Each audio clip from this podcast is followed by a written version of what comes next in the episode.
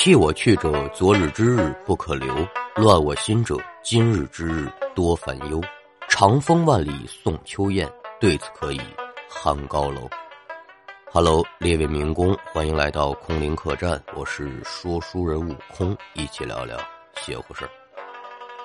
喜欢听相声的朋友，应该对于一个传统的节目都不陌生——拴娃娃。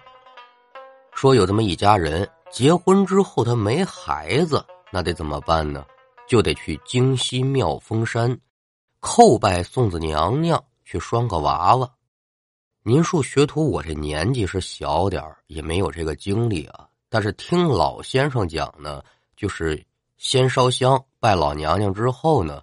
请一个您看着这神龛之上摆着的小泥娃娃，哪个有眼缘您就选哪个，把他带回家，这就算是家里的大爷了。一日三餐家里吃啥也得给这小娃娃来一份一年四季家里人穿啥也得给这大爷换上一身敢等着日后夫妻俩成功得子，这生下来的孩子就算家里的二爷了。老大跟立柜上摆着呢啊，泥塑的。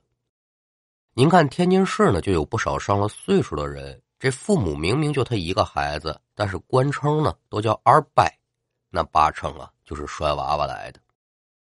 除了在相声舞台上呢有这个传统节目拴娃娃，在咱们北方还真的是传统习俗之一。您像天津、山东、河南河北都有这种习俗。今儿个呀。咱要讲这故事，就跟拴娃娃有关。谁给我讲的呢？咱们这客栈的一个客官，一听众叫小雨。这故事呢，就发生在他们的家乡。要听书，您往九七年的山东泰安看，在山东泰安泰山的脚下，有一个叫做姚家安的村子。村子里有这么一户人家，主家姓沈。膝下是三儿一女，家里条件不错，占着房来躺着地。老大、老二和自己最小这个闺女啊，都已经结婚生子了。每家呢都有这么一个小闺女，小棉袄，特别的可爱。这个三儿子呀，他就比较特别了，三十有五，刚刚成婚。老三这个媳妇儿真可谓是自己的亲娘沈老太太呀。精挑细选出来的，十里八村出了名的寒碜，长得那叫一虎背熊腰，定的腰圆呢，半截黑铁塔的相仿，配上两把铁锤啊，这就是妥妥的李元霸了。那您就得问了，说家境殷实的老沈家，干嘛找个这样的媳妇儿呢？咱先别说这三儿子乐不乐意，反正这沈老太太她是一万个乐意。按他自己的话说，这定大腰圆准生儿子，咱也不知这是哪个科学家给研究出来的理论啊？这依据是什么呢？总而言之，老沈太太呢，还是希望自己的三儿子能给沈家呀延续香烟、传宗接代。就这种重男轻女的思想，不光是那个时候有。现在在某些老人的心中，那可谓依旧是根深蒂固。那您问了，你怎么知道呢？嗯，这个肯定是有一定的生活经验才能总结得出来啊。但是呢，理想很丰满，现实很骨感呐。老三的媳妇儿过门一年多，您就瞧这肚子是越来越大，越来越大。只可惜呀。这是暴饮暴食的结果。您看着像是怀孕三个多月，其实这肚子里是四个猪蹄儿还没消化呢。咱别的不说，单说今年的阴历三月三，老太太和村里的两个老姐们呢，就准备去泰山拜佛。当地有句话叫“三月三爬泰山，泰山顶上有神仙”，意思是什么呢？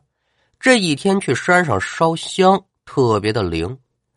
老沈太太是一边跟老姐们走啊，一边就说：“说今年我可得给老神仙好好的烧两炷香，给我们家带来一大孙子。”哟，你要是想求孙子的话，我给你找一人吧。你烧香啊，他不管用。这老姐们听老沈太太这么说呢，就摸着自己身边这小孙子，瞧见我这大胖孙子没有？这是找人拴来的，拴来的，怎么拴呢？找谁拴呢？李半仙儿啊！我跟你说啊，这李半仙儿可灵着呢。拴娃娃一绝，要男有男，要女有女。你不信是吧？哎呦，是这么这么这么回事他就把自己家这个拴娃娃这个经历呢，就给老沈太太讲了。哎呦，老沈太太一听，这心里是欢喜啊！不行，我无论如何也得找这李半仙看看去。简短截说，从泰山回来之后，这老太太和自己家这老姐们就把李半仙家的地址给要来了。也是没顾上休息啊，直接赶往李半仙的家中。等赶到的时候，却发现呵，李半仙家门口那叫一人头攒动。老太太从中午就直溜溜的站那儿，连口水都没喝上，一直到了太阳没山这人才走的差不多了。老太太呀，这才把门推开。哎，李大仙家吗？李大仙在吗？哎呦，什么李大仙儿啊，叫我老李头就行了。大仙儿名字太重，我受不起啊。老李头指了指身边的椅子，说：“得了吧，大妹子，你快坐吧，别拘谨。”老李太太一看，哟，这大仙儿还不错，为人挺随和，笑了笑就坐下了。仔细观察这屋中的陈设呀，正中央有一八仙桌，供着一送子娘娘。送子娘娘面前铺的是一块红布，红布上面摆着一排排姿态各异、粉面嫩白的娃娃，看来是没错的。定睛仔细观瞧，这个李半仙儿呢，哎呦，差点意思。老头儿这身上穿了一身灰色的衣服，但是补丁不少，一双鞋呢也是大拇指露在外头。脸上也不老干净的，还有不少的滋泥，但是这胡子呢，雪白雪白，哎，根根透肉，有点精神劲儿。我说这大妹子呀，是想要来个孙子呀，还是想要来个孙女呢？哟，神了！你怎么知道我来求子的呢？这有啥神的呀？上我这儿都来求子的，别的我也不会呀。啊，哎，我我要孙子。儿媳妇怀孕几个月了，还没怀上呢。嗨，没怀上你着啥急呀？腹中无子，我这没法向老娘娘那拴娃娃。等你儿媳妇怀孕之后再来，记住了啊！怀孕三个月之内来找我，我来给你拴娃娃。老太太这回虽然是无功而返，但是李半仙这话可就印在他的脑子里了。只要儿媳妇怀了孕就可以了。老太太回到家之后，更是无时无刻注意着儿媳妇的反应，就每天催促儿子要孩子去，快快快快！哎，别今今天别做买卖了，要孩子去吧。啊，说说简短，这也大概又过了半个来月，突然吃饭的这个老三媳妇儿，咱这个元霸将军啊，不是铁锤将啊，不对，这个铁锤妹妹吧。犯了恶心了，儿子就以为说是不是吃坏肚子了？但是老太太人家是过来人呢，哟，难不成是有了？赶忙呢就把各种这个验孕的措施呢用上了。后来一到医院一检查，还真是非常准确，怀孕四个月了。儿媳妇怀孕，老太太自然是高兴的不得了。可这怀的到底是男还是女呢？要是男孩就皆大欢喜，我也就不用再找李半仙了。要是女孩啊，这李半仙说怀孕头了三个月才能拴娃娃，这怎么办呢？那个时候呢，就已经有 B 超这个功能了啊！一些小诊所为了挣钱呢，也可以给你做，做完之后还能告诉你性别。虽然说四个月这个胎儿嘛是刚刚形成，不甚清楚。但是呢，这黑诊所里面这个黑医生他敢咧咧，告诉老太太了。我告诉你啊，凭借我多年的从医经验，你儿媳妇怀这个是女儿。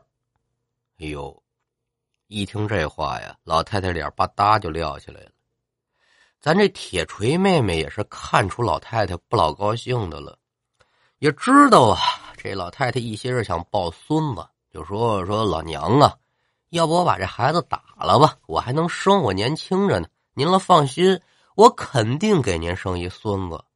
老太太一听这话，生气了。你这孩子说的这是哪门子傻话呀？你就是认了命，你也不能打孩子呀，这是作孽。哎，这个观点倒是对。嘴里面说着，心里就开始琢磨：不行，我再去找这大仙儿问问去，看看有没有办法呀。老李太太这次啊是备下了厚礼，又来到了李半仙家中，把这事情的原原委委是说了一遍，就希望大仙儿呢能给帮帮忙。李半仙摸了摸胡子，搓了搓脚趾头，又闻了闻。哎呀，我说大妹子呀，其实也不是我不想帮你啊。这不管是男娃还是女娃，这是天定的，这是个定数。不足三个月的孩子在母体之内，这叫魂魄未定，不能贯通阴阳轮回之道。我辈之人呢，才供奉一丝阴司之力。进行那移花接木、李代桃僵之法，可你这过了三个月了，腹内的胎儿就已经有了自己的魂和魄了。你再想生完娃娃，那就是逆天改命了。逆天改命的代价和后果，这可不是我能控制的。不行，我弄不了了。老太太听闻此言，是扑通的一声跪地上了。哟，大仙儿，您再给想想办法。听到这儿啊，很多朋友就会问。说再让你儿媳妇生一个不就完了吗？大家可别忘了，老沈太太那年就六十多岁了。你说万一生一孙女下来，养活再怀孕再生，自己还有几年活头？站在当事人的角度上呢，这个他向大仙求助呢，也算是情有可原吧。当然了，这只是他的想法啊，一心抱孙子嘛。李半仙一看这老沈太太跪倒在地，就连忙扶起来，说：“哎呦，大妹子，咱俩差不了几岁，你这给我行大礼，这不折我的寿吗？”老婆子就说了：“说我呀，大字不识一个，你说那些我也不明白，但是我就知道你肯定是有办法。你要是不给我想辙，我还给你跪下。”李半仙这人摇了摇头，心也软，罢了罢了。我这还有一法子，但是呢，就看你和他有没有缘分了。随我来吧。说着就进屋了，跟着李半仙来到了屋中。屋内是一片的漆黑，老太太不由就打了个激灵。哎呦，这老头想干什么呀？耍臭流氓啊！这个时候就听呲啦的一声，李半仙就划着了一根火柴，点上了一根蜡烛。借着蜡烛的光亮，老太太就看到这个屋子里的摆设是非常的简单：一个火炕，一张桌，桌上有几个巴掌大小、黑乎乎的影子呢，随着这个烛光是来回的摆动。李半仙就指着桌上的黑影，就是说了：“说大妹子呀，这些黑色的瓷娃娃呢，是我在外面游历的时候收回来的婴灵。”他们有的是胎死腹中，有的是被双亲遗弃，在世间停留的时间太久了，也无力再入轮回。要不是我把他们收养啊，最终就只能魂飞魄散。瞧见没？我这有一红圈我把它放手上，你对着这个红圈吹口气，如果这个红圈能套中其中的一个娃娃，这就算是天定的缘分，我就帮你。那要是套不中怎么办呢？套不中就是缘分没到，谁也帮不了你了。老太太自知这个事情啊，对于自己非常的重要，稳了稳心神，使劲吸了一口气，最后呢，这是使出了吃奶的劲儿，是猛的一吹，只见这个红色线圈啊，就像羽毛一样轻飘飘的呢，就朝这个几个瓷娃娃呀，可就过去了。但是这老沈太太今年六十多岁了，您说她再长的气力有多长啊？您让他来一贯口说段书，那他肯定是不行啊。所以这口气儿吹出去之后呢，这个红色线绳飘飘忽忽的，眼瞅着呢，就是奔着偏离轨道的方向去，压根儿啊跟这几个娃娃就不在一个方向。李半仙一看这个情况，还没来得及摇头呢，这老沈太太兴奋的高叫：“哎呦，我套中了，我套中了！”李半仙琢磨，这绳还没落地儿呢，你怎么就说你套中了？啊啊，假牙不算啊，感情劲儿使大了，这假牙喷出去了。看这个线圈，眼瞅要落地之时，肯定是套不中娃娃了。这个小屋子里面突然是起了一阵小旋风。哎，您说这事儿邪不邪？这个红色的线圈被这个小旋风一卷，又飘起来了，轻飘飘的呢，就落在了一个瓷娃娃身上，正好是往下一滑，正好就套中了。哎，李半仙是轻咦了一声。啊，那既然如此，我也不食言。红绳套中了，三天之后啊，把你儿媳妇带来，叔不要麻烦。三天之后，沈老太太领着这个铁锤妹妹呢，可就来到了李半仙家了。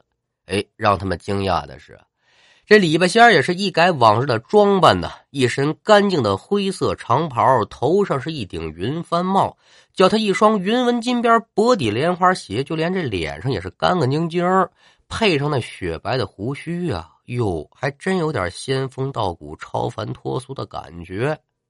屋里面呢还焚着香，闻完之后啊，让人也特别舒服。李半仙就说了：“你们先坐在这儿，太阳出全了，阳气生发之时，我给你们拴娃娃。”那当第一缕阳光照进了屋子之后，李半仙儿起身就抽出了三支清香，点燃。插入了这香炉之内，恭恭敬敬的就拜了三拜。一通法事之后啊，李半仙儿拿出两个小娃娃，这两个娃娃是一黑一白，长得差不离，都挺可爱。李半仙就对婆媳二人演讲说：“黑白这是一对娃娃，拿回去放在你儿媳妇的房间里面。”十天之后，拿这红绳把这白娃娃给我套住，套七七四十九天之后，把这黑的再给我送回来，白的这可就留在你们家了，当大爷。之后，婆媳二人回到家中，铁锤妹妹呢，把这俩小娃娃可就放房间了。第十天呢，就拿红绳拴在这个白瓷娃娃的身上，但是啊。什么叫无巧不成书呢？就在第四十七天的时候，家里面养了一只猫，不知怎么着就跑这儿媳妇屋里去了。这小猫好逗，你说它看着这绳在这，它能不抓吗？拿爪子一扒拉，这绳就动唤，有意思。小爪子没几下，可就把这红绳给抓下来了。等到铁锤妹妹听到动静进屋的时候，就看这小猫已经和这红绳滚到一块儿去了。那这个调皮捣蛋的猫出现了这样的一个事情，家里人怎么生气，咱也别说了。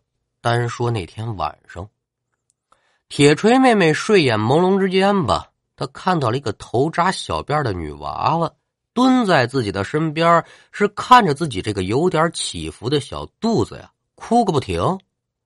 铁锤妹妹，您想想，那平日里胆子够大呀，但是她没见过这个场景啊，就想把旁边的老公给叫醒，却惊惧的发现自己这头脑虽然清楚，但是身子呀动弹不了，跟钉在床上的一样。而接下来发生的一幕更是让其终身难忘。只见那个小女娃是抽抽搭搭看了一眼不能动弹的她，这身体啊慢慢的可就变虚了，然后呢就往自己这小肚子里钻，先是头，接着是身体，整个过程这铁锤妹妹是看在眼里，但是没有一点反抗的余地。当两只白皙的小腿蹬了几下之后呢，这个小女娃的身体可就钻进她的肚子了，哭声也没有了。整个过程持续的时间也不长，咱这铁锤妹妹啊就从梦中惊醒了，伸手一摸，没有摸到自己的两把大锤，就就赶紧把自己老公叫起来了，把刚才自己做这个梦呢就说了。自己的爷们一听到这个话，也是惊恐万分呢，就赶紧把这事转述给老娘了。老沈太太听完之后啊，就觉得这事不大对劲，但是问问儿媳妇说身体有没有不舒服的地方啊？这铁锤妹妹摇头说：“我倒没有觉得不老合适的地方，你只要让我吃的好，我哪儿都得劲儿。”这一家人呢也没在意。那两天之后，这一家人把那个黑娃娃呀就给送回去了，白娃娃这不就得留在家中当大爷了吗？老太太也没有把儿媳妇做这个梦告诉李半仙儿，这件事就算是搁下了。简短接说，怀胎十月一朝分娩，铁锤妹妹是终于分娩了，而且呀是真的生了一大胖小子。一家人也是合不拢嘴啊！哟，这大胖孙子，你瞧瞧多好啊！沈老太太高兴的是无可无不可，终于抱孙子了。我沈家终于是可以传宗接代、延续香烟了。其实这故事如果说到这儿，对于老沈家来说，就是一个很完美的结局了。有人传宗接代，有人延续香烟，香火不断，沈家日后是万年万万年，怎么说都行。但是啊，让全家人万万没想到的是，是这老三的儿子长到十八岁的时候，他突然跟变了个人似的。但是十八年之后。这老沈太太早就撒手西去了。他如果看到自己这孙子是现在这副德行，非得把老太太气得从坟里爬出来不可。怎么呢？这孩子十八这年呢，老三就看这儿子有点不大对劲。之前这孩子脾气是什么呢？血气方刚，哎，随他妈妈铁锤。不知怎的就变得开始娘娘唧唧的。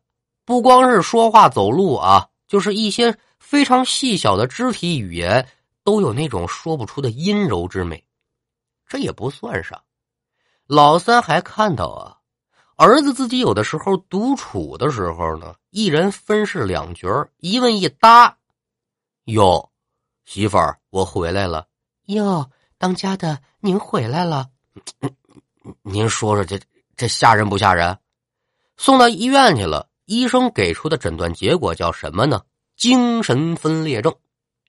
那对于这个结果，一家人肯定是不能接受，就问儿子说：“你是怎么回事儿啊？”儿子也是闭口不谈，依旧是我行我素。直到两年之后，这孩子长到二十岁了。话说有这么一天早晨，这铁锤妹妹做得了饭呢，就想喊自己儿子起来吃饭，却发现呢。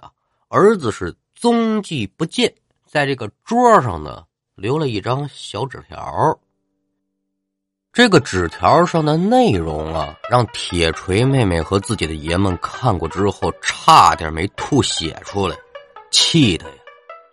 爸妈，我去泰国了，我想做回真正的自己，我想过我想要的生活，真的很爱你们。